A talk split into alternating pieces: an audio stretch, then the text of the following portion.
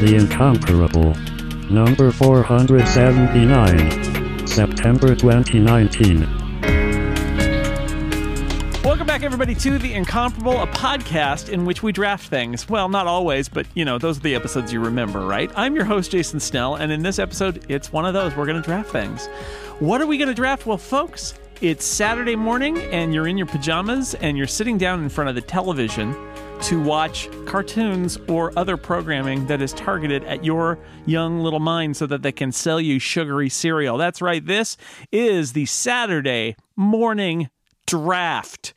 And here to join me in the order in which they will pick, courtesy of random.org, are the following wonderful people Erika Ensign. Hello. I get to go first. I'm so excited. You do. I'm almost as excited as I was when I got to eat sugary cereal while watching cartoons on Saturday morning. Excellent. Uh, yes, you, you're very you're very fortunate. But you know who's almost as fortunate as you is Kelly Guimont, who gets to pick second. Hello. Hey, Hi, Jason. I'm really excited to be here. I'm all hopped up on sugary cereal I and ready to right? rock. You know, my uh, my wife's uh, parents wouldn't let her have any cereal where sugar was one of the first two ingredients, and I thought, oh, that's so unfair because that What's that second leave for grape ingredient. nuts? Are there any? Tho- Those are the healthy cereals with the second ingredient being cer- being sugar. Uh, Brian Hamilton will pick third. Hello, Brian Hamilton. You have a you have a podcast that you co-host that's all about breakfast. Live from the incomparable, it's Saturday morning. Yay! Monty Ashley will pick fourth. Hi, Monty. Ah, hi, it's me. You're, you and I are about the same age, so we're going to be fighting Yeah. over the same terrible shows that we're on. At I didn't think I would be going this early, which reminds me of getting up too early and you'd have to watch that hour of real kiddie cartoons that were insultingly dumb. You know, my you memory, to- since you mentioned it, my memory of Saturday mornings, and it came back to me when we were scheduling this, is that I would get up so early that I, the farm report would be airing. And I would sit oh. there and watch. I think it was called A Better Way, but it was the farm report, and it was tractors and images of like corn being harvested. And I would just sit there and stare at the TV watching the tractors until it turned seven and the actual shows came on. Good memories, good times, good times. David Loehr is going to pick fifth. Hello, David. Hello there. Yeah, I, I was like that with Captain Kangaroo on weekdays, where I got up early enough that I was intimately familiar with the CBS Morning News with Hughes Rudd. Oh wow, That's and I was waiting for Mr. Moose and Mr. Green Jeans and all that. early risers. Uh, you always get penalized. Yep. Yep, yep. Yep. Kathy Campbell's going to pick after David. Hi, Kathy. I am very excited that I am an adult now and can buy sugary cere- cereal more than once a month. I know it's true. I, I, you know, I will also now mention a power imbalance, or at least a, a, no, it's not that. It's more like a uh, a rules dichotomy in my house, which is my wife doesn't really want our kids to be given cereal to the point where um like for their birthdays or for christmas they'll get a box of cereal like as a special thing whereas i just don't care so you know i don't care Man, this it's like Footloose with cereal Yeah, over there. It is like Footloose What? title suggestion right there. Footloose with cereal. Uh, he, he's feeling the pressure, and it's even more now because he's discovered where he's picking in the order. Chip Sutter Yeah. is out there. Hi, Chip. It's not just that, but when I was a kid, I lived in a mountain town where we didn't get ABC. Oh, no! So I'm already operating at 66% capacity here. All right, that is that's a tough one. I only got like four channels, but I did get the network, so I I at least got to expose myself to that. Uh, next, after Chip, a, another co-host of a podcast about breakfast. By the way, it is the same podcast. That's not just a weird coincidence. It's Allison Truge. Oh God, it's me. Truge, welcome. I'm so excited to both be representing '90s kids and also uh, soggy cereal. Yeah. Oh no, no! I'm not getting back back into soggy versus crunchy with you here. You know, there's an episode of Most Important Meal where you can listen to it. I'll pick last because I'm the host, so I have to pick even after Chip. Even after Chip, that's how far back I oh. am. Oh, so it's all it's just Kwicky Koala for you. So whatever I was gonna pick, Chip will pick it if David and Monty don't pick it, and Kelly probably, and maybe Erika. Anyway, hey, Erika Ensign, can you pick a Saturday morning TV favorite for your first pick in this ridiculous draft that we're doing right now? I sure can. All right. I wasn't really worried because I didn't think anybody else would pick this because usually when I mention it to people, they go, What? Um, but when I was a kid, I was really into music um, and I wanted to be in a band, and my parents were in a band. So I thought people who were in bands were really, really cool. So my favorite Saturday morning cartoon of all time is one that was about band, and every single episode had a, I think it was every episode, at least it felt like every episode had an original song written just for the show that had a live action music video, but the cartoon itself was not live action. It starts that way. It starts that way. It's a band and they're they're rocking out, they're practicing in their practice space and there's all these boxes around and this weird old mirror and suddenly this cartoon guy shows up in the mirror and he says, "I am taking you to the flip side to be my musical slaves forever." Oh my. How many kinds of slaves did he have? wow! All the genres. Oh, okay, Yep. cool.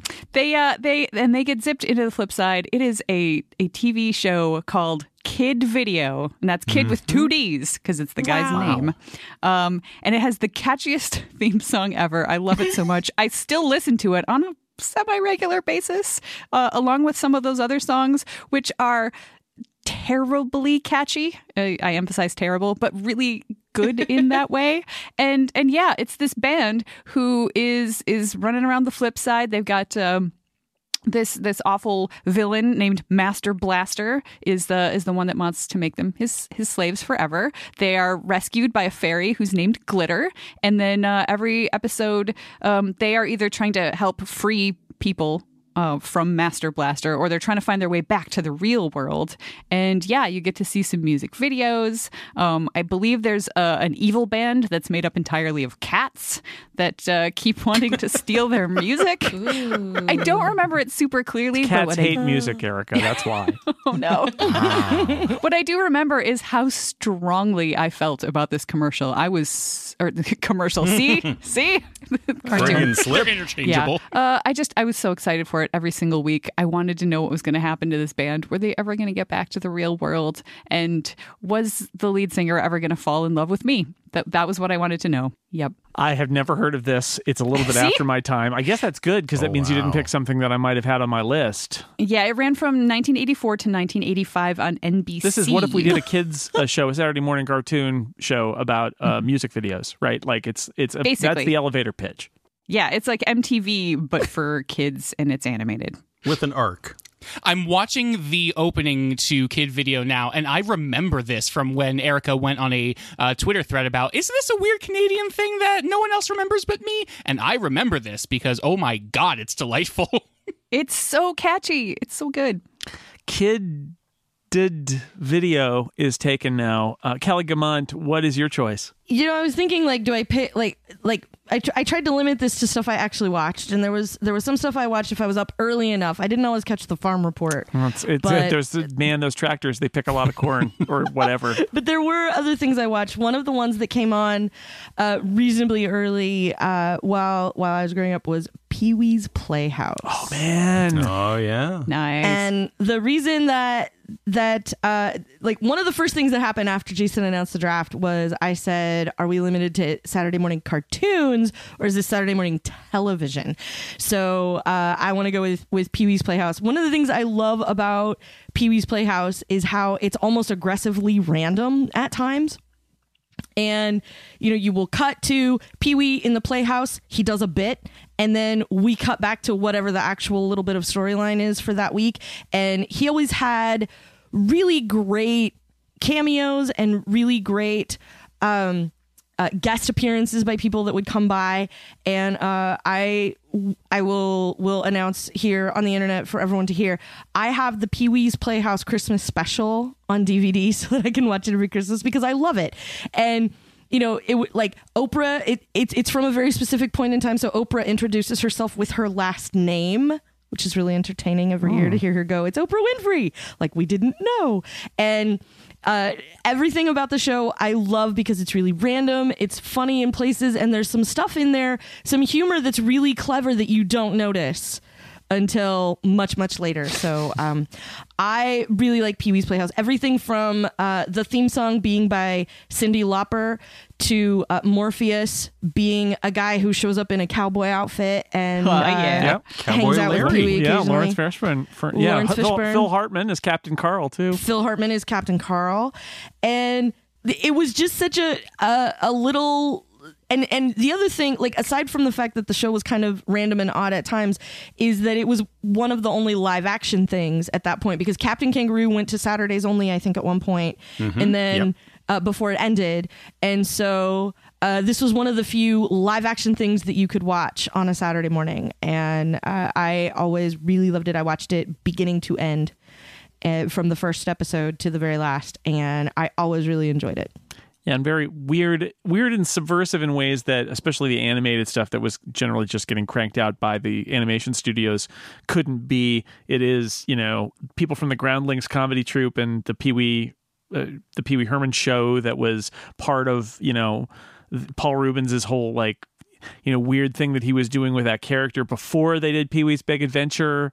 Um, and How this, he got Pee Wee's Big Adventure was like, let's take this weird character and let Tim Burton make a movie about him. That's how it happened. so so it is you know unusual in that it's it's literally a Saturday morning TV show that is kind of a parody-ish sort of of uh, Howdy Doody or uh, Captain Kangaroo, but also more more serious about being a kids show than you might think. But it is done with the sensibility of people who were be, who were doing you know i- improv and and sketch comedy. So yeah, it, it's unlike anything else. I think. and won Emmys, like for not just for technical excellence, but like daytime Emmys. I think for like excellence in children's broadcasting by telling people to like be cool to each other, and you know, like yeah, it was really. It's it's a really interesting sh- and it's more interesting in retrospect. I feel like it really holds up because it's its own little world. So it's not like oh this was you know that's a haircut that I recognize from the mid '70s or whatever like you can on some other stuff. I was never allowed to watch it. Oh, that's how good it was, Kathy. Yeah, I know. That's I how good it was. All right, Pee Wee's Playhouse has been taken. That I knew that one was going to go. That one was too good to stay up there. Yeah. Young Brian Hamilton, did you see things on Saturday morning? I have an opening statement. if any of you, and I swear, any of you, that includes you, listener, try to fact check me on whether or not these shows aired on Saturday mornings. Because believe me, Trude and I tried.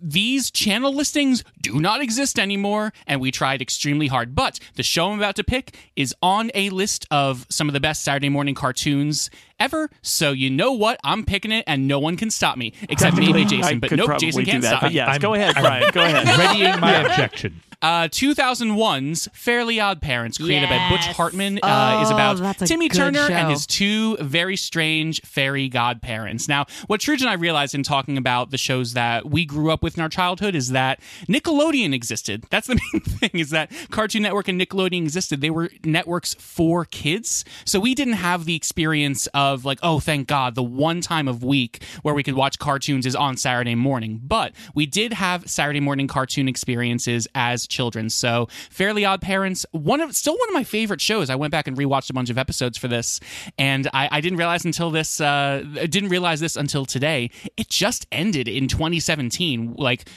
with a whimper and not a bang. I had no idea it was running this long, but wow, those early seasons are so zany and energetic and interesting and creative. And I remember watching them as a kid and thinking, okay, this is like, you know, things are holding together plot wise. No, Timmy's making wishes, causing trouble, learning a lesson, and then wishing them back after, you know, a 10 minute story arc. But now watching them, they feel like, you know, early internet albino black sheep, like flash animation caliber humor and speed. And it's like, oh, wow. I guess the medium has changed so much. And I guess uh, the internet's really taken this place for a lot of, you know, a, a lot of children now growing up and learning this kind of stuff. But Fairly Odd Parents was my number one pick for a zany, uh, sugar cereal fueled uh, marathon on Saturday mornings. Brian, given your age and the fact that the Saturday morning TV show as a concept on network television had ended by the time that you were uh, of the target demographic, I will allow it. Yes, but I'm allowing Wait, it. I'm not opening the door me? to all animated series or anything like that. It's it's it's for for when you were a kid in your pajamas watching TV. So Yes. Brian, Brian has uh, Brian gets to pick, and Truge, you get- you get to pick from maybe a different collection. That's fine. That's uh, Wow. We spread out the era. All right, we're perilously close to moving on to Monty's pick, but before we do that, I'm going to stop everything for a sponsor. This episode of The Incomparable is brought to you by DoorDash. Whether you're super focused at work, having a chill day, or just forgot to meal prep. Oh yeah, that happens to me all the time. Oh, the refrigerator's empty. Mm, now what? We you know, we all need to eat meals. With DoorDash, you can have dinner from your favorite restaurants delivered right to your door. Ordering couldn't be easy. Open the DoorDash app or go to their website on your computer, which is what I often will do. And you choose what you want to eat from what restaurants, and it's delivered to you wherever you are. Your favorite pizza place, probably your favorite Chinese place on DoorDash. Over a quarter of a million different restaurants in over 3,000 cities offering door to door delivery in all 50 states and Canada, so you can order from whatever your local go to restaurant is. And chains are in there too Chipotle, Wendy's, Chick fil A, the Cheesecake Factory, they're all in there. Uh, my kids and I have been using DoorDash with our local Indian restaurant, which is really nice. And we had a moment of despair where there was no food in the house and we didn't know what we were going to do. And I actually took in the afternoon, I uh, went to the kids and said, What do you want? We decided on Indian. I took their orders, I put it all on the website. I actually said, in, rather than an ASAP delivery, because I thought slightly in advance enough to uh, be there in the afternoon, I said, Deliver at 6 p.m. And you could do that, or you can do ASAP, whatever you want. And at 6 p.m., there's a knock on the door and the food is there. It could not have been easier. Now, right now, you can get, dear listener, $5 off your first order of $15 or more when you download the DoorDash app and enter this promo code incomparable could not be easier. That's $5 off your first order when you download the DoorDash app from the App Store and enter promo code incomparable. Download the app now and start planning your dinner. Don't forget that's promo code incomparable for $5 off your first order from DoorDash. Thank you, DoorDash, for supporting the incomparable. Monty, Ashley, uh, what do you choose? One thing that I think was interesting about the Saturday morning cartoon experience is that they would just rerun things forever. Mm-hmm. No offense to anybody who might pick either of these live action experiences later on, but you'd be watching cartoons made this year and then you'd see like Three Stooges or the Little Rascals. Yep. Oh yeah. And because you didn't have a choice, you just sit there and watch them. Yep. So my thing was actually a repackaged edition of cartoons made many decades earlier. But it it was my favorite don't. show Uh-huh. at the time, and I think the only one of them that I would go back and watch now. It's the Bugs Bunny Roadrunner Hour. Oh, Hey. wow. That was the highlight of the Saturday morning. Uh, it was an hour and a half. Um, Yeah. it really did divide things evenly between Bugs Bunny cartoons, which are great, and Roadrunner cartoons, which are all exactly the same. and still great. But great. yes, They're good, thank you. but they are all exactly the same. when watching the opening credits, which I still know by heart, you know, Overture, overture, curtain curtain lights, lights. and so forth. This is Um, it. Will night of nights. No more No more rehearsing or nursing our part. and We know every part. part By by, heart. heart. it always seemed odd to me that when everybody would come marching out, a prominent spot was given to that baby kangaroo. Yeah. I think Wow. We did not need that many cartoons in which somebody confused a baby kangaroo for a giant mouse, because there were a lot of them. It brought Bugs Bunny to my generation. I think Bugs Bunny cartoons are still great, even though they are Oh, yeah. full of radio catchphrases nobody gets and caricatures of Hollywood stars nobody recognizes. Yep. They should be dated. They're not. They're great, and they were they were the best thing on Saturday morning in the 1970s. I remember uh, at some point later in life, I saw something.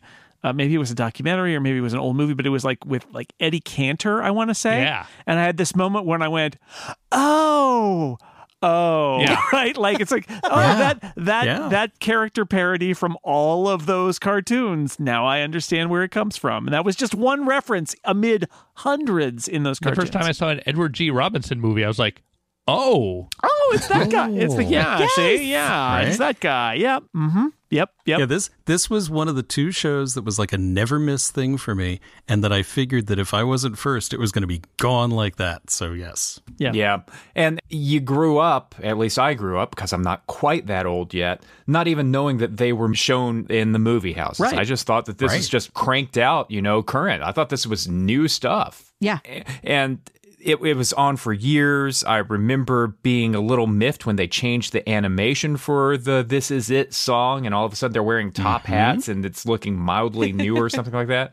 I remember when it was the Bugs Bunny Roadrunner hour and then expanded to 90 minutes as the Bugs Bunny Roadrunner show, and I just sat there. It didn't care, didn't matter how long. what am I going to go watch Tom and Jerry? Come on. the Tom and Jerry Shot, Great shots Bake fired. Show. Shots No. fired. They killed Tom, probably. That's how that works. David, it's your turn. Well, see, this is no, oh, see, I'm tempted. I'm tempted to pick the other one that I would never miss. Now that I can, I had a backup already because I figured I was going to be last. But you know what? Scooby Doo, where are you? We've got some work to do now. Nice. that was the show for me. And you know, even even the later iterations, the the new Scooby Doo movies with all the celebrity guest stars, Scrappy uh, Doo. the, the new Scooby Doo show. Scrappy Doo was where he began to get disenchanted, but I was also like ten by then. Scrappy Doo is the cousin Oliver of the Mystery Machine. Exactly. But classic Scooby Doo still holds up. These are pretty good mysteries. They're very basic. And and one of the things that like the, the current movies they make now for DVD miss the point of is that it's not that they're spooky, it's not that they're these supernatural things. It's that they're saying, "Hey, you kids who are scared by monsters under your bed, there's no such thing as monsters. They're not real. It's okay. It's all a land It's- developer. It's always Old Man Jenkins down at the amusement It's park. It's always old man Jenkins at, at the at the bank who wants to scare you off the property so he mm-hmm. can sell it. The person we mm. need to fear is the rich. Right, right. Oh, it's very it's very class oriented too. You could do you could do the rich. and, and I mean But you can always trust a stoner. just for the the, the words That's 'cause zoinks and jinkies. I mean, I use those every day. And and it's it's 50 years old this this week in fact. Indeed.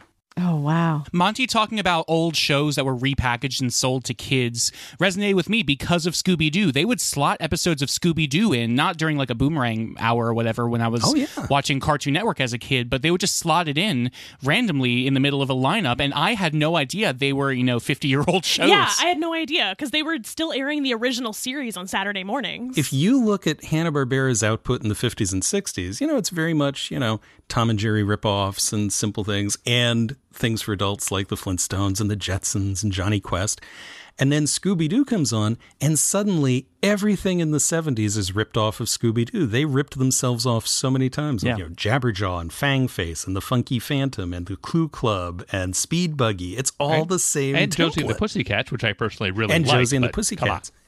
Well, I mean, that did come from Archie Comics, but definitely the the Josie and the Pussycats in the outer space version is just totally Speed Buggy crossed with Scooby Doo.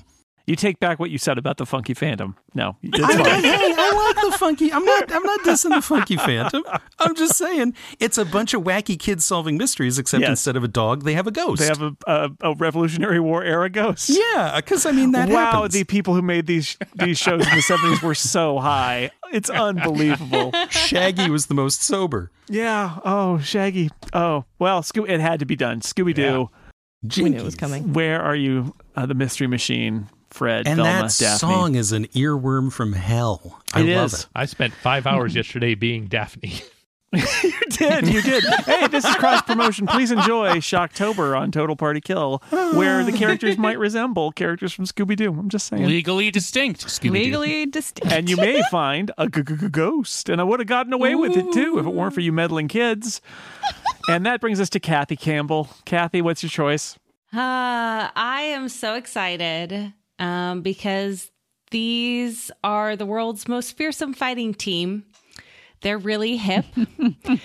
they're heroes in a half shell. Oh, And they're green. Hey, get a grip. Teenage Mutant Ninja Turtles. This was amazing. Uh, my brother and I, this was a show that we always agreed on to watch, which was a major bonus to my mom. Um, we also, it was a great game to play because we could have however many friends together and fight over who got to be Donatello. Um, but we could add Shredder and Splinter and like all sorts of fun things on the playground. Um, but the show itself was so great because April O'Neil was like an awesome chick who I was like, yeah, I want to be a news anchor. Role model. Yeah. So I loved the songs. I loved the characters. I loved the pizza, and we always would get pizza uh, for breakfast when we weren't having cereal. We would get cold pizza for breakfast, which was really fun to eat while we watched Teenage Mutant Ninja Turtles. Soggy or crunchy uh, pizza? Uh, crunchy. You can't leave your pizza in uh, Crunchy milk. pizza? That's that's I was going to say Yeah, crunchy it doesn't or work creamy. very well in the milk. no. No, uh, Monty, do you would you like to say something about the fact that uh, we we knew Teenage Mutant Ninja Turtles when it was a comic book and not just a kids show? Uh, yeah, uh, on my wall right now, I'm looking at a drawing of Raphael drawn by Peter Laird and Kevin Eastman at the San Diego Comic Con in 1987. A few months before the cartoon aired, and suddenly everybody knew about it. Yeah. Yep. Yeah. Yeah, it's it's it was weird because of course uh, Yeah. at that point we are too old for that that uh, cartoon. Yeah. But I remember discovering that it was huge with the kids and thinking, huh? Because you know it's a kind of a joke about the X Men and how there are so many teenage mutants and. But it's like no, Yeah. but it's it's great in it as its own thing, and it became a, a huge cultural phenomenon. That was a show my house agreed on as well, by the way. Um, my brother Yes. mostly wanted to watch it. Uh, I enjoyed the comic. I was sort of confused by the show because I'm like, this isn't the Ninja Comic, no. Turtles. It's different. So, yeah. It's fine. It all worked. it all worked. That's a franchise that, that maximized its profit potential, I think. Uh, Chip Sudderth, it is your turn. Well, um, at the top of the draft, Erika uh, not only demonstrated her love of music and band stuff, but also of stories about teenagers trapped in a world that they never made and wondering if they're ever going to make it back home. Uh, and uns- uh, uh, unlike the flip side, uh, there was another show with, with a world where there was danger and mystery mm. and magic and mm. monsters and mm. dungeons and dragons. Oh. Gilligan's Planet. Land of the Lost. Rubik, the Amazing Cube. The Dukes? I do speak of Dungeons and Dragons. Oh. with the just all of the classic fantasy tropes just lined up there for you. Uh, some interesting choices of voice casting.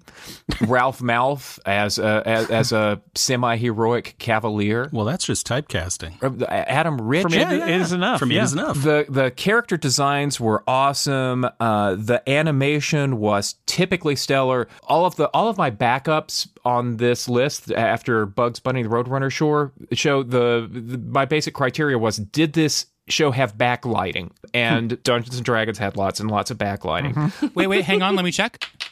Yep, it had backlighting. Thank you, Brian. I appreciate the backup there from random.org. I was by the time Dungeons and Dragons came out, I was probably a little bit too old for uh, Saturday morning cartoons, and in fact, uh, there are some other ones on my list that were actually from the '90s because hey, there was still some good stuff out there. But Dungeons and Dragons just had all of the all of the fantasy tropes a kid could want. Uh, the action was non-violent, but you still had a dude shooting energy arrows from a bow. Chip, I so I was 13 when this premiered, and my memory of it is I was I felt like I was basically aged out of Saturday morning ca- cartoons at that point, and I saw this show and I thought, oh my god, this is so amazing, and and I would make an effort to watch Dungeons and Dragons, even though I was you know 12, 13, 14, because it felt. I mean, it was obviously aimed at the top of the Saturday morning age range, and it had mm-hmm. just enough kind of continuing story and character drama that it it it really got its hooks into me as a you know very young teenager. There were a very few character arcs in there. Uh, uh, Cavalier, uh, the Cavalier character Eric, became less of a jerk slightly over the over the couple of seasons. Uh, I also was old enough that I could, uh, whenever they dropped in an Easter egg from the game or the um, or even from the uh, toy line, which was kind of separate. Uh, they would bring in some characters from toy line. I was like, ah, I get that reference. Um, you know, it, it, it was it was it was a load of fun, and there is a script out there in the internet for the never produced final episode of the show where they did in fact get home. Aww, I really did think you were going to pick Land of the Lost there up, up until you mentioned the Dungeons and the Dragons because your description would have applied to Land of the Lost too. Although the monsters Yep. there were a little less, shall we say, animated. I mean, literally and figuratively because it was men in flexible lizard suits. Um, but uh, Land of Lost is on the board if somebody wants to to choose that weird show. Uh, I'm sure Truge won't though. Uh, Truge, you're next. what do you have? Hi, it's definitely not Land of the Lost. Um, well, I mean, nothing good happened in the 90s, I guess, um, except for this one cartoon. Uh, it is three five year old girls who were created in a lab and Yes. uh, are somehow uh, tasked with protecting an entire city. Um, it's the Powerpuff Girls. And I love, Love them, them. so much. And I was kind of like, I was debating because I was like, oh, is this kind of like a corny answer? But then I was really thinking about it and I was like, I really wish that it was like not so rare that there was like a Saturday morning cartoon that was not only like had a female lead but three female leads. Um I just remember like watching that cartoon and it was like so silly and it was like kind of like 50s styled in a weird way and also like had Godzilla monsters in every single episode that these like little girls were able to just like totally beat. And it just made me feel like I could do anything. And that show was just amazing. It was a really good show. I loved getting to share that with Avi. She also loves Powerpuff Girls. Uh, one of these days, I want to go as Powerpuff Girls for Halloween with her. that'd be before she amazing. grows too old. We'll see. I, I feel like the new Powerpuff Girls, because Brian and I tried to watch it, and there's definitely some like capital P problematic episodes in the new iteration of Powerpuff mm. Girls. It's not good.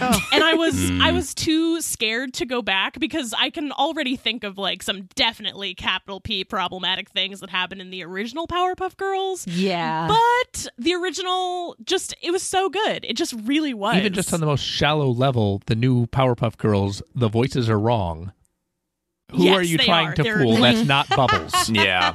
they're incorrect Yeah. and also there's there's no charm to the new powerpuff girls like i don't know i feel like the main like core of that show is like here's three tropes of like how people can be women and also like uh embody like different kinds of strengths and not like have to embody like masculinity to be powerful or to like slay monsters or any of that Yeah. kind of stuff And then they would mess with that too. What I'm specifically thinking my favorite episode where Bubbles becomes hardcore. yeah Yep. Yes. so good Yes. I can be tough. This is also one of the uh, cartoons that absolutely wins the opening and closing music oh Yeah. yeah award. Oh, yes. My my brother was once trapped in an airport overnight uh, on a layover, and the TVs the, the TVs surrounding the area were in a constant um, constant loop of commercials, and so he was hearing that dun dun dun dun dun, dun, dun you know every every hour on the hour while he's desperately trying to uh,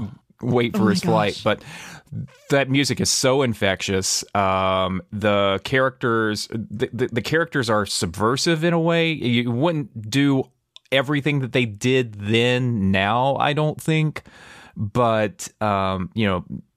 Every, everything from Miss Bellum to him to Yeah. the you know Him it's is great. Him is- yes him is the best I love that show.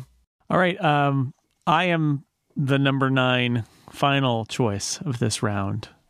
And I am going to pick something that I feel like is uh, in my mind the uh, the champion, the the leader, the the greatest of the Saturday morning era between uh, the early 70s and the mid 80s. The show that just strode across the landscape, and no other show could really match it for its Them's influence. fighting words, Snell.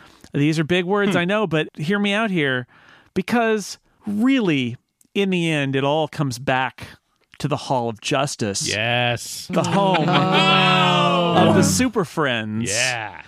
a show that was it was i- an hour it was a half hour it had different names it was the best of the super friends it was the legendary superpowers it was the world's greatest super friends it was the challenge of the super friends the super friends powers team power hour thing i mean it goes on and on and on but my point is this was a show with all of dc comics classic superheroes most notably of course batman and robin aquaman why is he there i don't know superman of course and wonder woman super influential uh, they had adventures. They had there was a dog for a while, Wonder Dog. Later there were the Wonder Twins. Wonder Twins. Took two two kids to replace that Well, dog. wait a is minute. all You I'm just saying. skipped right past Wendy and Marvin, who were the And a dogs. monkey. And there were many, many, yes, many other characters, and they they rotated in different characters over time. I believe that for at least some portion of the run of the show, um, Adam West and Burt Ward were the voice of Batman and Robin. Towards the very end. uh the, there were it, it just it was to me and again i i think people generally know that i always uh liked marvel stuff more than dc stuff but on saturday morning the marvel stuff was rare and kind of all over the place but the super friends when i was a kid it was always there and yes they would recycle old episodes and then they'd bring in new episodes but you never knew from week to week uh, you know what other heroes would be involved and wonder woman would fly her invisible jet which is a really great way to save on uh, money for animation by the way because she's just in a se- seated Yeah. position in the sky and the clouds move by it's amazing Well, they had the outlines. They had the outlines. they did the have, plane. yeah, that's true. And she had her lasso still and all of that. Anyway, I um, I think uh, I, I just I don't know. The, it was it was the one. There was always the Super Friends on Saturday morning. That that would be the one that was just it was always there in some form, and you would go there eventually because that's where you got Superman, Batman, Wonder Woman, and yeah, Aquaman would be there with talking to fish and stuff too if you really like that sort of thing. and then there would be other guest stars. And uh, and to, to be honest, some of the the most amount of information I have about DC Comics classic characters is from the Super Friends, really. So you took the uh, you took the umbrella. Uh, you know, if if it, if it had gotten back to me, I would have uh, zeroed in on Challenge of the Super Friends because I was always a more is more is better kind of kid. Uh, why why settle for five heroes and some sidekicks when you can have like thirteen all at once? It's the greatest Right. crossover event in all of uh, cinema. All right, well we we have chosen nine Saturday morning TV shows, and you may be saying to yourself, dear listener, well, of course now we will go around again, and everybody will pick another TV show. Oh. No, no. The second round is not a TV show, everybody. For this second round, I would like everybody on the panel to pick a cereal. It can be sugary. Dun, It could be not sugary. I don't care. I'm not going to look at the ingredients label. I'm the, the parent with the low standards. Get what you want, kids. Eat whatever you want. Erika, pick a cereal. Okay. Well, when we were originally discussing this, uh, you specifically had said sugary cereals. All right. So I came prepared with that because we, I, I was also not allowed to eat uh, sugary cereals in my house. So we only got to eat sugary cereals when we went to visit grandma and grandpa. Me too. Uh, which was very exciting. So I have picked a sugary cereal that actually I ate for the first time at my aunt and uncle's house, and I was just blown away by it. And that cereal is called Apple Jacks. Yes. I, there are there are three uh, fake flavors that I do not like. I don't like fake banana. I don't like fake cherry, and I don't like anything that's fake apple flavored. Except for some reason, when you put it in a super sugary, super crunchy form, and you make it look like radioactive Cheerios, uh, it does it for me. And I just friggin' love Apple Jacks. It's the only artificially flavored apple thing that I've ever found in my entire life that I enjoy. But now I live in Canada where I can't find Apple Jacks and I am sad oh. all the time. Oh. I would oh. endeavor to say that Apple Jacks also doesn't really taste like apples. True. Like, I think they actually had commercials where they've started going like, "It's not Apple. We don't know what it is. had I know. You're, you're a lame dad. Don't you want to be a cool kid? uh, so follow up: uh, sugar is the first ingredient in Apple Jacks. Oddly Ah. enough, it doesn't taste like Jack's either. Ow, pointy. Okay, Apple Jacks is off the board. It's still a draft. Draft rules apply. Kelly, It's uh, draft a cereal now. Okay. In Kelville, this is the one true cereal. There is none higher. Uh, you can eat other lesser cereals if you desire. Uh, you may be a little judged for it, however. Uh, you also get bonus points if you eat this in a Peach Fire King handled bowl. Jason, I'll send you an image if you want. Um, I know that this is very specific, but we were allowed to have those bowls because you could hold on to it. It has a little handle at the side. You could hold on to the to the side of the bowl, and you so that we could sit in front of the TV and watch cartoons while we ate our cereal. So this was like a special treat to get to have stuff in this particular bowl, and the only cereal worthy of the Peach Fire King handled bowl is Cocoa Pebbles. Wow, that was a plot twist. the end. That's what goes in the bowl. Drops spoon. Yes. Did you ever do that thing where you look and it was an optical illusion? You look at the cocoa pebbles in the milk and you're like, oh my God, they turned it into chocolate milk. But if you remove all the cocoa pebbles from the milk, it's not chocolate milk. It just looked like chocolate milk because of the darkness of the pebbles, the whiteness of the milk. It was uh, it was all a lie, I'm saying, but that was Trippy. it kind of was, but if you didn't necessarily eat them rapidly, then you did get a little bit of chocolatey milk at the end. maybe. I, I'm not I'm not a believer. I think that there was never any chocolate milk. It was all just our imaginations. It might have been sugary milk. The milk is Cocoa a lie. Pebbles is a weird cereal too because they're like little and they're It is. they're, they're like not like most other cereals and the fruity pebbles as well, which was their you No, know, but Cocoa yeah. Pebbles at least Bastardized. taste like analog. like something vaguely chocolatey. Sure. And Fruity Pebbles, I don't even know what that tastes like. Apple Jacks. Um, that's what no, When- they are fruity when- the same when- way Apple Jacks are fruity. I think it that's what tastes it is. like Yeah. the chunks of your hard palate that are now dangling after being chewed up by the. yeah, that's the part. it's a rice. It's a rice cereal. That's a rice. That's cereal. Captain Crunch. This isn't no. This isn't brutal. Named this isn't chainsaw rocks. cereal. So when when I said I had a podcast tonight, and my wife said, "What is it about?" I said, "Well, it's a cartoon and cereal draft." And she said, "What is wrong with you people?" Yes. Good question. She's very sensible. And I said, "You know, well, what did you used to watch?" Well, she didn't really remember anything. And then there's this long pause. Fruity Pebbles. I always ate Fruity Pebbles. That was like if I was lucky. Yep. It's like, all right. Mm-hmm. Fair enough. All right, Cocoa Pebbles in a Peach Fire King bowl is off the board. Brian, choose a cereal. This was my favorite cereal as a kid and is my one true cereal even now. The only cereal I ever endeavor to eat regularly Cinnamon Toast Crunch. I love him as Sherlock. Oh, The taste you can see. Can adults see why kids love Cinnamon Toast Crunch? It's got the waves. Now, it has just the right amount of sweetness to not be overbearing. But my favorite part about it, and I'm not a big cereal, or I'm not a big milk fan, but my favorite part about it is the cinnamony milk you get at the very end because there's so much cinnamon sugar blasted onto these little squares of I don't know wheat puff whatever uh, that are that that make the milk really really sweet. My favorite cereal then and now cinnamon toast crunch. Monty, choose a cereal. I too was not allowed to eat sugary cereal, so I had to make do with raisin bran with a whole bunch of extra sugar sprinkled on top, Yeah, which I do not did. recommend. It's better without No. doing that. Mm-hmm. Instead, mm. I'm going to follow the rules set by Evan Dorkin, a uh, comic book writer and artist, who explained that food is better the more like candy or a toy it is. I'm listening. Ideally, both. Yeah, absolutely. So that's why I'm picking Cookie Crisp, a Yeah. a oh, breakfast cereal that is tiny little chocolate chip cookies. Oh my God. Okay, it's almost cookies. It's like a, a poor imitation of what a cookie is. Cookie Crisp was introduced in 1977 Yeah, when it Monty and. I were both kids, and I remember, the remember it moment well. that I heard of it, and I was like, "Wait, seriously? Really? So wait, they allowed what- they allowed this to be made? Yeah. Is that what Yes. cookies were like in the 70s? I don't think that that's what it Th- was. this was when they just stopped pretending entirely. Uh huh. and then the Cookie Crook.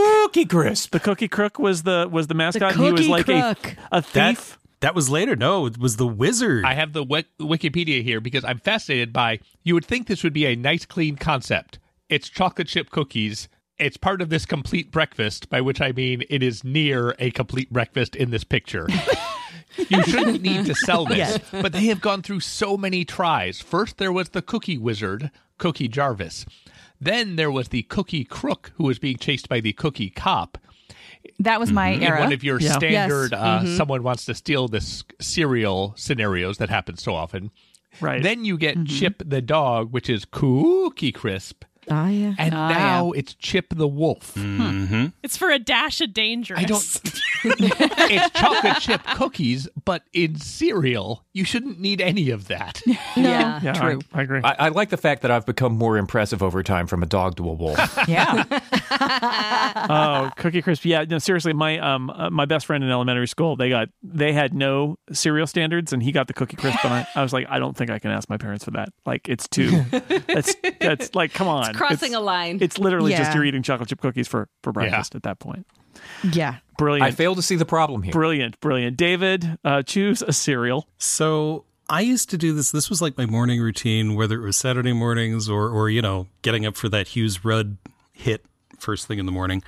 I would walk into the kitchen, grab a box of my cereal, go in and sit down and just eat straight from the box. I never got the whole thing of cereal with milk. And this cereal would have actually been better with milk, I think, just because. um, and and Interesting.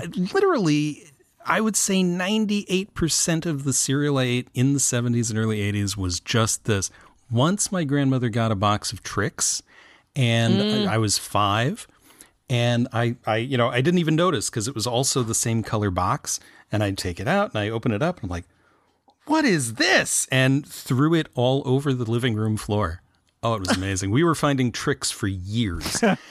and that's because it wasn't Lucky Charms. Hmm. And those marshmallows would probably have not been so hard if I had had some milk with them. But hmm. I just, there was something about the flavor and the texture of it. And I was like, yeah, this is my thing. And, and I realized as I've gotten older and the, the marshmallows have gotten weirder because like, oh, now they're like stars inside balloons inside unicorn heads. It's like, what, what is that? That's not a lucky charm. Um, I'm actually enjoying the oat cereal more than the marshmallows now. I used to just eat all the marshmallows out as a child, but Yeah, I I have I love those marshmallows, and I had a friend uh, in my gaming group who didn't really like the marshmallows, but he liked the oat cereal. And every What? once in a while, I would come to Dungeons and Dragons and find a Tupperware container full of marshmallows from Lucky Charms that he had picked out for That's me. That's a good friend. yeah, And you know Yeah. it's just like they they have the other assembly line where they're making the marshmallows for the hot chocolate and they just diverted it and put it into Yeah. Lucky Yep. Charms. Yep. All right, uh, that one's off the board, but there's still more. An infinite number of cereals remain. Kathy, choose a cereal. My number one got sniped. Thank you, David. But I got a strong second choice. So anytime we would get one cereal a month, one sugary cereal a month. Um, after the first year, I love the arbitrary ways that parents limit their kids. It's you amazing. know, it's great. We eventually had to transition to each. My brother and I each got our own boxes because my brother would sit down and eat seven bowls of cereal, and I would eat one, and then I'd go the next day to get a bowl of cereal, had and to there was no cereal left. Aw. Obviously, that caused issues. Um, the the separate boxes of cereal worked out until we found him stealing mine, but that's fine. Neither here nor there. Uh, Captain Crunch with Crunch Berries was my choice. It tended to always have the best toys, the color changing spoons, stickers, etc., etc. But also the cereal is really, really good and still really, really good with milk or without, depending on how you're feeling. So I need a ruling from everyone who is not me. Kathy has taken Captain Crunch with Crunch Berries. uh oh. Is Captain Crunch still available? No. yes. No. Yes. Uh, it's different yes. I'm going to be yes. kind and say that yes, because it is a totally different cereal. It's totally different. The box was different. It's a totally different cereal with a totally different flavor. Regular Captain Crunch is vile. You're not helping now, Chip. You're making it worse. On that note, Chip, Hey, hey, it's your choice. I just have to choose really Captain Crunch quick- now. Go ahead. I, I have to really quick insist. It's it's Cap'n Crunch. it is Captain Crunch. Captain. I'm sorry. He's right. not actually a captain, folks. He's a uh, uh, captain. I have Legally been indoctrinated improperly and believed that he was a captain. Branding. He had the hat. He had the epaulets. He's a captain. He- you know, yeah. He had the hat. He doesn't have That's his really degree him. in captainry. All right, Chip. Uh, go ahead. Choose Captain Crunch if you want. Captain Crunch. I have been sniped repeatedly. I lost Apple Jacks. I lost Cookie Crisp. I lost Lucky Charms. I lost Crunch Berries, and I was being very specific about that. I wanted to pick Cocoa Puffs, but Cocoa Pebbles, it's the same theory. Oh, oh my you god, they are No, so different texture. They're better- totally Cocoa different. Puff. Calm down, everybody. We have a lot of lot of excitement about cereal now. I'm riled up. Order, order. riling. Oh. Cocoa Puffs are yours. I'm sorry, everybody. We're all hopped up on sugar here, clearly. Pebbles is specifically rice, and Cocoa Puffs is corn, oats, and or rice. Wow. Breakfast journalism. Thank you, Brian. After all of my hard work has been just stolen by the rest of you, I'm forced to retrench and seek comfort among the monster cereals. Yeah. Okay, yeah. It come, always comes back to the monster cereals, doesn't it? It always comes back to the monster cereals. You see, uh, I would have I would have picked Lucky Charms, but that would be entirely because of the marshmallows.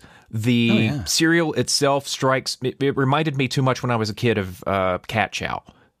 Just visually. yeah. Mm-hmm. Fair. Visually, no. absolutely. yeah, yeah. It's a little meow mixy. So the monster cereals, on the other hand, the, you have the flavored marshmallows, and you have the flavored cereal that has sort of the same dusting of artificial flavor there going on. I am going to pick specifically Boo Berry because I am always for the underdog. And Wow. Frankenberry and Count Chocula were all over the commercials. Yes. Poor Boo Berry over there in the corner. Always neglected, always ignored. I'm there What for you, Boo. Fruit And and Also- Yummy What Puppy about if Fruit you're going to be Brute? like that? Oh, Fruit Brute. Yeah, that was a good one. Also, ghosts are great. Indeed. Chip, I think saying the phrase specifically booberry is literally the most ridiculous thing in 400 almost 500 episodes of the incomparable so thank you for That that says something. yeah that's up there uh, so chip has made his choice it's a monster cereal specifically booberry and i can't get enough of that truge it's your cereal choice now Wow. Okay, so I think I'm one of the only people to pick a cereal that does not have a mascot. Um, I know, like Apple Jacks doesn't really have a mascot. It just has like a Apples? weird, like Well, now they have like an apple and a cinnamon stick that fight. Right. It's you know an apple quotation air quotes quotation marks. Um, I'm gonna pick Golden Grahams. Ooh. oh, Oh, those, those golden great. grahams That's a Oh, classic. yeah. The thing is, I came from a family where I was basically allowed to have any cereal I wanted. So the allure of the like very very sugary cereal, I like didn't want it because I like could have it if I wanted, but what I really wanted was the golden grahams because it's like graham crackers but better and they're like cute little squares and the milk afterwards tastes amazing. It's everything to me. Speaking of cereal versatility, these make amazing uh, microwave s'mores. If you don't have an open fire to actually roast marshmallows, you microwave chocolate, uh, marshmallow, and some golden grahams together. They're amazing. That's amazing. That's a great choice, and you're right. There's that's just uh, it's just a good cereal. No marketing required. It's just a good cereal. No, I didn't I didn't need a mascot. It was there for me no matter what. So uh, it's down to me now. Um, now I've done a little research since Kathy picked, and it, it's true. Crunch Berries is a Cap'n Crunch branded cereal, but it is not Cap'n Crunch. It is a it is not Captain Cr- Cap'n Crunch with Crunch Berries. It is literally Cap'n Crunch's Crunch Berries. By the way, there is a peanut butter crunch that I've only had once. It was so good, but I only had it once, and it was a, as an adult, so it doesn't count. And uh, even though I did have a backup for Cap'n Crunch, which was uh, a cereal that everyone loves because everyone one one loves honeycomb. Oh yeah, actually yeah. Yeah, yeah, yeah. Honeycomb's big. Yeah, Yeah, yeah, yeah, yeah. It's not small. It's not small. No, no, no. no. Uh, but you know what? I'm picking Cap'n Crunch. Come on, it's the best cereal. Jason, explain yourself. I love Cap'n Crunch. I love how it tastes. I love it, that it's crunchy. I don't love that it scuffs up the top of your mouth, but I don't care because I love it so much. But you don't. How care, can you yeah. how can you put your the roof of your mouth through such poor torture without crunch berries with it? As an adult, I say it stays crunchy in milk. As a child, I just ate it out of the bag, man. Come on. Out of the bag. Damn straight. Hardcore. The year is 1999. Captain Crunch, sorry, Captain, Cap'n. Crunch, came with a CD-ROM called Captain Crunch's Crunchling Adventure. It came with 250 free AOL hours as well. Oh my god. Hey now. Yes. What didn't? This disc, when inserted into my family's first ever personal computing device, bricked the computer.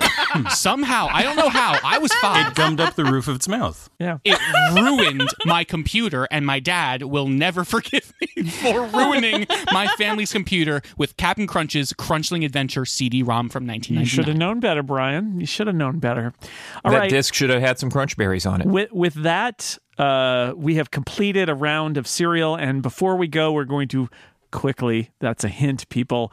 Uh, Choose one more round of Saturday morning programming. Erika, do you have another show for me?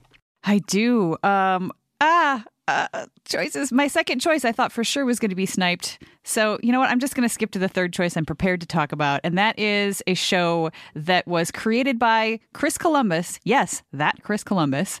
Uh, that had the voices of people who, let's see, it was the voice of uh, Ursula from The Little Mermaid, Bart Simpson, uh, the secretary on The Six Million Dollar Man and Bionic Woman, uh, Casey Jones from Teenage Mutant Ninja Turtles, Squiggy from Laverne and Shirley, uh, the guy who did Hector and Heathcliff, and Ernest T. Bass from The Andy Griffith Show. Like, eh, oh, and the music was done by um, Don Felder from the Eagles. So, all star creative team here. Uh, it was called Galaxy High.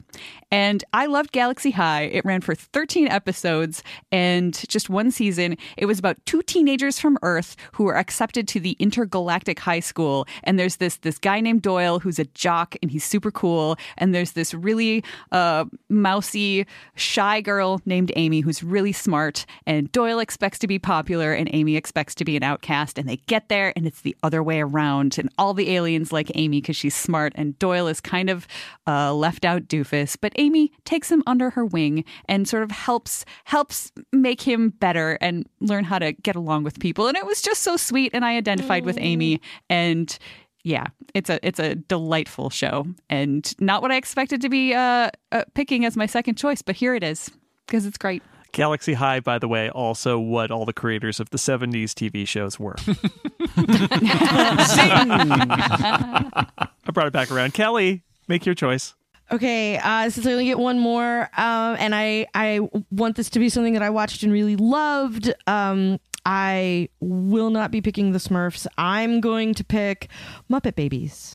Mm, Nice. which was a wonderful program uh, with Barbara Billingsley as the striped socks that occasionally showed up in the nursery, and uh, and, and gave all the Muppet babies the what for. Um, this was a weird show, but in a different way than like the Muppet show. But it started with Muppets, and so I sat down and watched it every Saturday, like I was supposed to. Um, and I just, I always liked it because they always, it, it was it almost reminded me of like a public television show because it was kind of always the same show over and over again like they would do something th- like something would happen in the nursery or whatever and then they would use their imaginations to go on an adventure and learn something important and then there'd be a, there was like kind of the lesson and then they were done. And that would be the end of the episode and then we'd move on to you know alvin and the chipmunks or whatever. And so uh, i always really liked watching this program. Uh, if you do decide to go look it up please do not play the theme song because whether you want it to or not it will wedge itself into your head and you will not be able to get rid of it. Never. Oh, it's already in there now. I guarantee, and I apologize in advance if you do not heed my warning. Uh, so I love Muppet Babies very, very much. I love most things Muppet uh, to varying degrees, but this is one that that I always thought stood out because it was a lot of fun. I find the Muppet Babies show troubling because the Muppets are puppets and this is an animated Yes. show. And so the, now the Muppets are, are animated, which always seemed really weird to me. It's like when Fraggle Yeah. Rock Oh, yeah. became animated. What happened? It it did ge- also generate a million jokes about fill in the blank babies, Jim Henson's fill in the blank babies for the next two decades. Thank you, Mystery Science Theater. Yes. But hey, it doesn't matter. I liked this show. There's a new iteration of Muppet mm-hmm. Baby that's like CG or something, and like that's a mm-hmm. bridge too far. I can't get behind that one. I mm-hmm. tried. I wanted to. I sat down and watched it. Is this like fun and and I just couldn't get over that it was computer animation. I don't know why because it was fine hand drawn but um yeah so right. i'm not talking about the current iteration that No. is airing now i'm talking about one Muppet from Babies. ages Jim ago Henson's Muppet Yes. Babies. yes All right, Brian, your second selection. Fun fact: all three uh, series that Truge and I have picked so far have uh, featured the voice talents of Tara Strong, which is really great. Uh, Rugrats, one of Yes. the first Nick shows, uh, one of the very first in- produced in-house Nicktoons that uh, they made in 1992. Uh, it was really great. Uh, there, I-, I was not allowed to watch it as a kid. My parents hated it because they thought Angelica was a bad influence, which I guess makes sense. But the show wasn't about her; it was about uh, these kids, you know, exploring the world around them and learning who they are and all these things. Um, there's a really great video essay on YouTube that we watched recently that was about how the Rugrats is all about empathy and teaching people empathy and learning all the people around them and how they're supposed to feel. It's really wonderful, and I wish I could go back, you know, 20 years and say, "Hey, I should watch this show. It's really good for me." Um, but aside from that, it's really great. Tara Strong's in it. Um, yeah, love the show. I'll also say, as a person whose pick this was before you took it from me, Brian, you traitor. Um, one of the things, one of the things that's the coolest about the Rugrats is the way that it um, deals with like a gender identity in a way that's like incredibly elegant and like totally appropriate for children, but is also incredibly like radical. Um, there are two twins named Phil and Lil who have basically the same character design, except one has a bow. And basically, they like pretend to be each other the entire series just by like trading the bow back and forth. Swapping the bow. It's intensely cool. All right, Rugrats off the board. Monty, it's your choice. Um, I've got a lot of choices left here, but what I'm going to go with is uh, there was a law saying that you had to have some educational content. yeah, there was. Oh yeah. And I'm not picking Schoolhouse Rock. I'm picking the other one, which was called Time for Timer.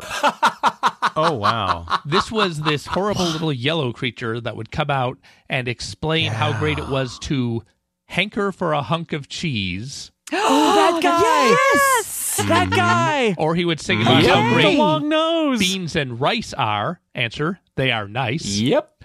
Or to uh-huh. show you how to make fake popsicles out of fruit juice by putting a toothpick into an ice tray. Yes. I liked those way more than uh, Schoolhouse Rock. Yeah, I'm with you. I'm all about time for timer. Time for timer. I remember this now. I didn't know the name of it, but I am there with you. Yeah. I do remember those. I totally made popsicles out of fruit juice with uh, with toothpicks and uh, and some like uh you know cling wrap over the yeah. top. Can I recommend actual popsicles though? They're delicious. Yeah. fair, fair, fair. Uh, David, your choice. Well, you know, I've got a lot on my list and things that, you know, if if I have to stick to things I watched when I when I was a kid, I can't pick the tick or freakazoid, but You you, know, can't. Those are great. Although honestly, you could pick the Tick because I watched the Tick when it was a Saturday morning TV show on Fox as an adult because it was so great. But no, when I was a kid, when I was uh, nine and ten, um, you know, you, you got to know the different animation companies, right? You know, Hanna Barbera and Warner Brothers and and Filmation. And Filmation's stuff was always kind of cheap and shoddy looking. You you you knew this as an eight year old. I didn't. I bought it hook, line, and sinker, but yeah, go well, ahead. You're a sucker. and so, uh, you know, and they had done the Star Trek series. They did Tarzan and the Lone Ranger and Zorro, and CBS packaged it as the Tarzan Lone Ranger Zorro Adventure Hour. Who uh-huh. names these things? They're geniuses. so smart. So many hours of time put into it. The thing is, for all the cheap, shoddy work that Filmation did over the years, they actually cared about these pulp heroes. So the stories were well written. The animation was, you know, about as good as they could do, but but they really caught the spirit of the original characters. And, you know, it's not going to be any surprise to Radio Theater Boy. That's what was one of the big influences on me. So yeah, the Tarzan Lone Ranger Zorro Adventure Hour. I remember that. I watched that. Yeah. Yeah. Kathy, your choice. All right. Along this theme of educational shows, um, the early 90s was major about, you know, reduce, reuse, recycle. And where best to learn how to save your environment than from Captain Planet and the Planeteers. I loved the song, first off. Uh, major props to the sound people. It was incredible, catchy. I listened to it again, still got it. Um, but I loved first off that they added a fifth person because you know earth air fire water the traditional you know elements that aren't elements. Long elements. ago, Thank the you. four nations lived in peace. Uh, but we need a fifth one. So let's add heart. Uh, but I always wanted to be Heart because you got to talk to the animals. Um, so mad props to Heart and uh, in, the entire Captain Planet and the Planeteers, which apparently is the second longest running 90s animated television show. Who knew? Captain Planet and the Planeteers. Oh yeah. You'll pay for this. All right. Uh, did we? Did they save the planet? Oh no, I didn't. I didn't want to go Uh, there. spoiler Uh, alert. ah, yes, escapist fiction. Chip, Yeah. it's your pick. Okay. Um, if we do a Bring Out Your Dead round, I will have more to say about Tarzan in a different context, All but I want to stick with filmation for a bit. And I can't believe that I didn't think about this until David talked about filmation. And I was like, of course I loved filmation. And David called me a sucker. But I give you Flash Gordon. Filmation's Yeah. Flash Gordon was effing amazing. It had backlighting. I, I, I have Oh, to emphasize Uh, that. mm, there you go. Um, but especially for that, especially for that first season. Um, Yeah, the you first had, season's great. Yeah, you had an- the the animation design is great. Uh, when they got the rotoscoping going on, the, the animation looks good. But the but you've got the classic pulp fiction storytelling. Um, and it is serialized. It goes from uh, it, it has a beginning and an end all the way through that. Um, Alan Oppenheimer's Ming the Merciless. You know, he's he's getting that f- filmation work going in early there. um, it scratched all of my Star Warsy itches, and um, and had great music. The it, I think it's I think it's the I think it is the best filmation cartoon. Honestly, at least uh, Absolutely. yeah, yeah. I mean, He Man and the Masters of the Universe was obviously the most powerful, uh, uh, the most powerful and popular and lucrative thing that they ever did. Uh, but filmation for that narrow slice of time in the late '70s, early '80s, um, they're taking that cheap animation and they're telling some actually really good stories. yeah, that first season is fantastic. The second season, they kiddied it up a little bit. Yeah. it's not- Gremlin it's the not the Gremlin the same. dragon and stuff like that. No, but Yeah, but and the first season. I will highly recommend Joe Straczynski's um, biography, which is called "Becoming Superman," which is for lots of reasons it's it's harrowing, but it's also brilliant. And he his childhood is, I mean, it's horrifying. But the, in the later parts of the book, he does talk about being a writer in the animation business, and you're like, oh, that's why animation shows were animated shows were generally so bad, and the ones that were good got bad in the second or third season because the executives um, didn't they always wanted to dumb everything down and and flash gordon sounds like a very good example of that where they're like hey no more serial storytelling and add a fun dragon like Let's put in okay. Gadzuki. uh truge your choice So I'm going to pick a cartoon that is not a deep cut, which hurts my hipster heart. But I want to just because, okay, I had to pick it because it has one of the best episodes of any cartoon in the early 2000s. And I'm going to describe the episode before revealing the show. Where all of the main characters start a marching band that is going terribly until they end up playing at the Super Bowl, and it's amazing, and it's SpongeBob.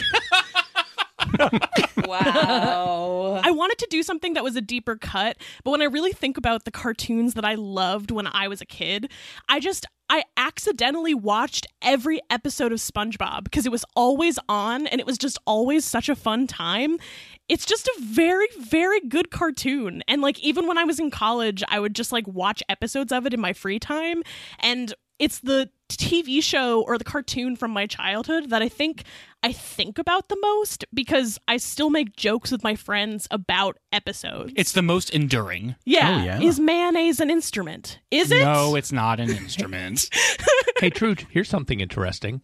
Uh, your two shows that you've picked, Powerpuff Girls and SpongeBob, both full of Tom Kenny. He's the voice of SpongeBob Yes. Yeah. and the Yes. announcer slash mayor. Yes, Tom Kenny, the best. Love so much. I do love SpongeBob, and you know, people talked about. I remember there being a debate at one point about like, look how terrible children's cartoons are because like a bunch of people started watching SpongeBob, and I guess there there there was something about like college stoners are watching, you know, college kids are getting high and watching SpongeBob. I'm like, I will neither confirm nor deny that that's maybe what I did. but at the same time, like would that be so bad? I mean, they're watching a show about a responsible homeowner. Do I have to bring the 70s uh, writers back into this? Come on, Yeah. people.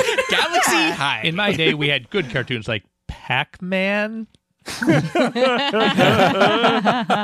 Mr. T had a cartoon show Yeah. just for people who think that, yeah, we thought we were Yeah. so So smart. Hulk Hogan. Yeah. Super Mario Brothers. It wasn't Super a Show. on the Jem. Muhammad Ali cartoon. All right, I am going. I'm going to ch- make my choice here, and although there there is a show that I like better, I am going to stick with um, my childhood, and I'm going to take you back to the very weird '70s CBS Saturday morning lineup where they decided hmm. they would experiment with live action Saturday uh-huh. morning no. TV shows. I think I know where you're going. There were there were several, including I think perhaps most famously the uh, gendered pair of Shazam and Isis, which I mm-hmm. watched and I liked. Shazam, by the way, that that edition of Shazam, Billy Batson traveled the country in a Winnebago with uh, an older gentleman who was his mentor.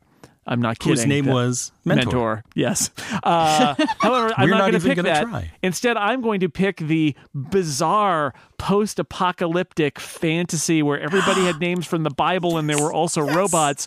Ark Two, and there was a chimp. There was a chimp. There was and it a was chimp. like a, a futuristic motorhome. And it was like i- exactly right. Ark Two was not a Winnebago. It was this weird white, long, kind of wedge-shaped Winnebago, and they traveled the country, the countryside in this post-apocalypse, uh, trying to kind of like uh, learn what was going on. And it was like you know all of these shows, like The Fugitive, or The Incredible Hulk, where week to week there would be they'd meet a community and there'd be a problem, and then they'd get in trouble, and then they'd solve it, and they'd move on to the next one. And I was so captured as a six-year-old or whatever by Ark Yeah. Two. I Yeah. uh, had my dad um, get some scraps of wood that I could like hammer or glue together, and I made this like wood box that I that I thought looked like Ark 2 and I wrote Ark 2 on it with like a crayon.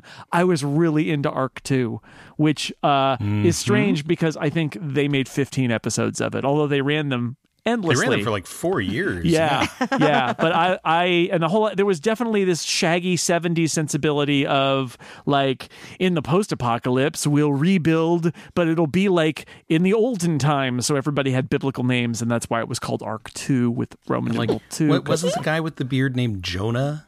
yes. Yes, yes. Oh yeah, I watched Ark Two over and over again Oh, too. wow. This Yeah. is not shocking. This, and this was, by the way, I will also say a filmation show because Yep. filmation got into live action because you don't have to pay animators then. Ha ha. like I liked Space Academy, but then they they like used the sets and changed it to Jason of Star Command, which was Mm-hmm. insipid. Oh, another live action weird CBS. Yes, they definitely did this strange thing. And then what happened was after the sort of mid 70s where they tried this, they were like, nah. Just animation. Cartoons are where it's at. So they, they stopped doing those. But all right, uh, that brings us to the end of this draft, but we will go around very, very quickly. I would like you to tell me anything that you didn't get to pick that you would like to give a small amount of love to. Erika?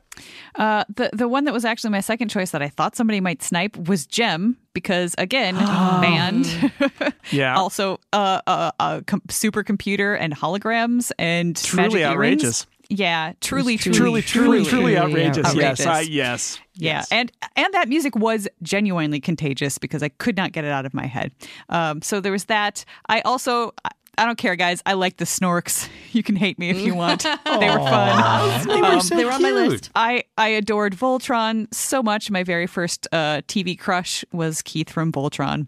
Um, I watched Rainbow Brite and uh, Strawberry Shortcake and the Care Bears. and Yes. yeah, My Pet Monster and Inspector Gadget. And yes, I did watch Mr. T and Hulk Hogan's Rock and Wrestling uh, and The Real Ghostbusters and GoBots and Transformers. I liked them both. So there. Kelly. The one that I thought sure, and actually I left alone because I thought sure somebody would pick Rocky and Bullwinkle. Oh well, yeah. Sure. Mm. And that's another one that was really subversive in that when you get a chance to sit down and watch one now, Uh, it's really entertaining, and there's a lot of stuff that just flew over my head when I was small. The end of cartoons was always American Bandstand, which was one I thought I would end up talking about. Um, along with the Hall of Justice, we had Spider Man and his amazing friends. Yes. I also watched uh, the Laugh Olympics, which was like a whole bunch of Yeah. cartoon shows Oh, at the yeah. same time, which is why I enjoyed it. The world's greatest And- crossover. My brother really liked Alvin and the Chipmunks, so it's a thing that I have seen more of than I want to admit. Um, Pink Panther and Sons was always really fun. I vividly remember a show called Spider Woman that I don't think aired Oh, for yeah. very long. Oh yeah, yeah, Um, yeah. But I think it was one that they made like 10 episodes and then ran for like many, many years. And it was totally And, unrelated uh, to Spider Man. Yes, and there was another show that I remember that n- people don't under don't think was real, which is called Pryor's Place, where Richard Pryor Yep. had Oh, yeah. like a children's television Yep. program, which I always thought, like in retrospect, is is even weirder than most of the Sid and Marty Krofft stuff, and also Bill and Ted's excellent cartoon. All right. Hmm. Brian, bring out Cat your dad. Dog. Uh, SpongeBob is also on my list. Rocko's Modern Life, Doug, Rocket Power, Angry Beavers. Literally any mid 90s Nickelodeon cartoon was on my list. Also from the Cartoon Network camp of things, Cow and Chicken and Ed, Ed, and Eddy. All right. Monty. Well, I very much loved and still love Josie and the Pussycats and all versions of it, including the terrible cartoon Josie and the Pussycats in Outer Space, and the movie, which, if you have not seen the movie, I assure you it is a really good, smart parody. It's a great movie. Um, I also really like uh, crossover, so I had Scooby's Laugh Olympics, which, when you first looked at it, looked like they had taken a whole bunch of characters from all over Hanna Barbera, but really they just made up a whole bunch of characters fresh. Uh, I also liked Yogi's Gang, which was that one where Yogi had an airship and uh, went around with all his pals that were other Hanna Barbera stars. Uh, more or less in every episode. And finally, I'm going to say Battle of the Planets, which was uh, Oh, yeah. suspiciously like the later G-Force or Gatchaman, and this is what anime was like for people of my generation. and uh, finally, while researching this, I found out about a show called The Robonic Stooges, which is about the Three Stooges if they were badly made robot superheroes. and I'm going to go watch the heck out of that as soon as I can find some episodes. Oh my goodness! David, uh, bring out your dad. All right, Star Trek, of course. Uh, The original Pink Panther series with the Ant and the Aardvark and, and the Inspector. Um, Riders in the Sky. They did a, a series after Pee Wee's Playhouse with Riders in the Sky, a cowboy trio that is delightful. And if you ever get a chance to see them on tour, they are wonderful. Um, Schoolhouse Rock, Space Academy, Freakazoid the Tick, um, the original Ghostbusters, and Far Out Space Nuts, which was live action. But, you know, I had a soft spot for Bob Denver doing slapstick. I think So, that you and know. Josie and the Pussycats in Outer Space and Gilligan's Planet all use the I said press the lunch button, not the Yes. launch button. Yes, every one of them. And and then this one's a little a little obscure. The Krofft Super Show, which was made up of Oh, yeah. Dr. Shrinker, yeah. um, starring Jeff MacKay, later Mac from Magnum PI, and uh, Electra Woman and Dyna Girl, and Wonderbug. And it's not great, but I still have a soft spot for Electra Woman and Dyna Girl. Same. Kathy. All right. I've got Care Bears, Inspector Gadget, and Alvin, of course. Uh, Sesame Street, classic. Loved it. Uh, and then all three versions of the My Little Pony. I'm going to Oh, pick yeah. Friendship is Magic as well. Even though I wasn't a child, I still watched it Saturday mornings in my pajamas with my daughter. So there. It's a good show. Very good show. Indeed. Chip. I can't believe I had so much uh, filmation on my Bring Out Your Dead. Uh, uh, He Man's obscure uh, cousin, Black Star. Oh, wow. Yeah. I remember that. Yeah, that was that was like He Man before they got the license to do He Man. Right. Well, they made up He-Man. The Power Star, the Power Star split into the sp- Star Sword and the Power Sword, and a uh, and a and a guy dre- with his He Man's fashion sense and all that other stuff. Thirteen episodes. It was fine. Um, uh, also from Filmation, uh, on the same theory as Challenge of the Super Friends, where more is better, even when more is not actually better. Tarzan and the Super Seven. Ah, yeah, yeah. That came after the Lone Ranger Hour. Yeah, so you had was the next Tarzan. Batman, Freedom Force, Jason of Star Command, and let us not forget Manta and Moray Right. and Super Stretch and Micro Woman and Web Woman. I, I don't remember all remember those. them at all. I did I, I, I actually do remember Super Stretch and Micro Woman. And those Batman and Robins were basically repackaged from the one they did earlier in the 70s with with West and Ward. With West and Ward. Yeah. That's right. Um, Real Ghost, Real Ghostbusters debuted on Saturday morning TV, but again, I have to use the word specifically. We were talking about that first season when the animation was good and they didn't uh, neuter uh, J- Janine and J. Michael Straczynski and all that other stuff. And finally, uh, because I was too old for it, but I watched it anyway. Batman Beyond. Oh, that yeah. debuted on Oh, that yeah. debuted on Yeah. Saturday morning ta TV, and I expected so Great little of it, and I was so pleasantly surprised. And finally, setting up my status as a sucker for the entire George Lucas oeuvre. Droids, The Adventures of R2D2 and C3PO. Good for you. Yes, it sucked. Yes, I didn't care. Yeah, that's right. Uh, that really sums up the Saturday morning TV experience in our era. Quite Yes. honestly. Uh, Truge? My deep cut is a show called Sky Dancers. Um, Yes. It was, yeah. So it was about uh, a group of teenagers who had wings attached to their arms? Question mark. And they used the power of dance to save the world. And it was canceled because it had no educational content. It was a it was a commercial. It was an ad. yeah. Yeah. Yes, it will. But it was pretty good for that. It was It a was, you know. well, and it was a show that had really good music actually Right. that I still think about often. Right. Nice. Uh, most of mine have been mentioned. I did have Spider Man and His Amazing Friends. Go watch the opening titles for that, and you'll see everything you need to know about it. They uh, there were so few good uh, female characters on uh, in Marvel Comics that they had to invent Firestar, who now is a real character in Marvel Comics. Uh, she and Bobby Drake, Iceman from the X Men, and and Peter Parker. They live in a cool apartment slash townhouse where they can like press buttons and their whole like living room turns into a science lab. And then they uh they fly around and uh, fight monsters and stuff. And it it blew my mind as a kid. Um uh, Land of the Lost, I mentioned another weird live action show. This is like the equivalent of that, Erika. You know that time in the seventies where everybody who made Doctor Who discovered chroma key, and they did Oh, everything with yeah. chroma key.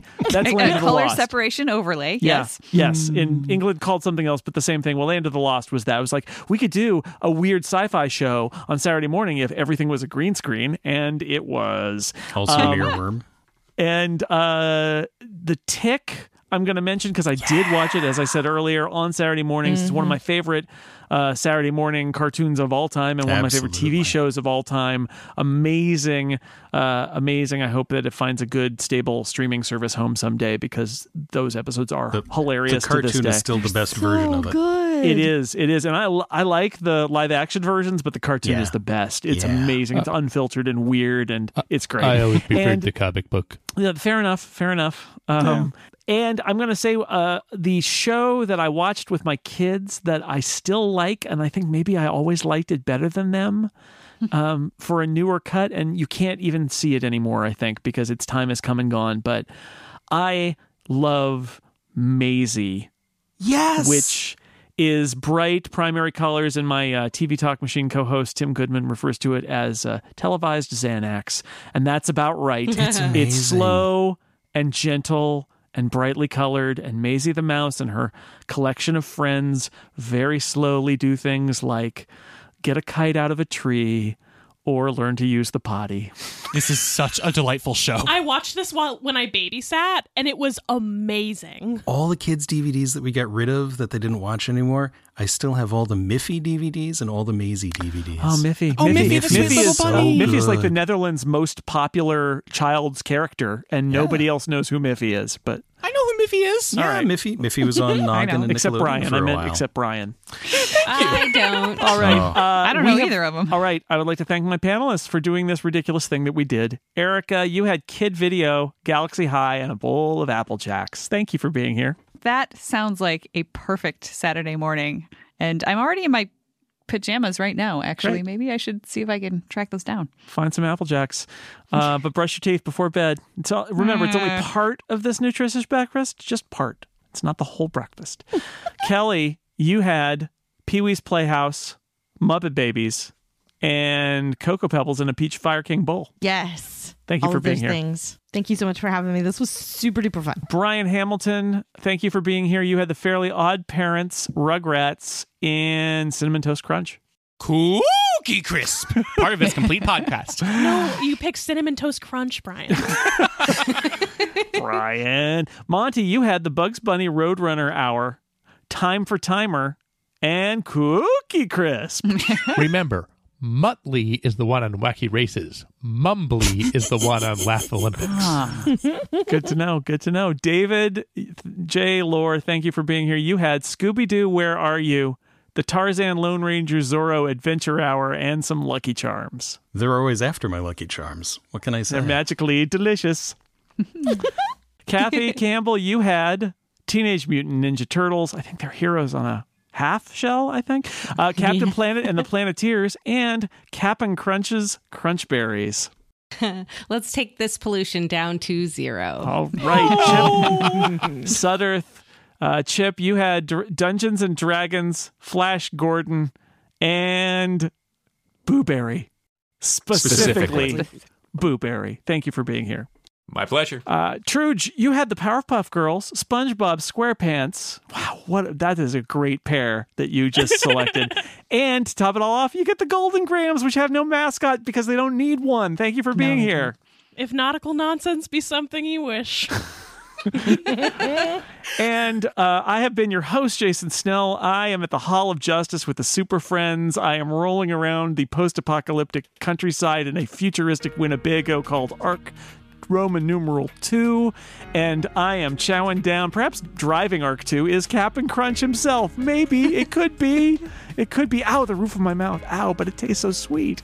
Uh, and thank you to everybody out there for listening to this episode of The Incomparable Look you know, you knew what you were going to get. It's the incomparable. Uh, thank you for listening. We will see you next Saturday morning.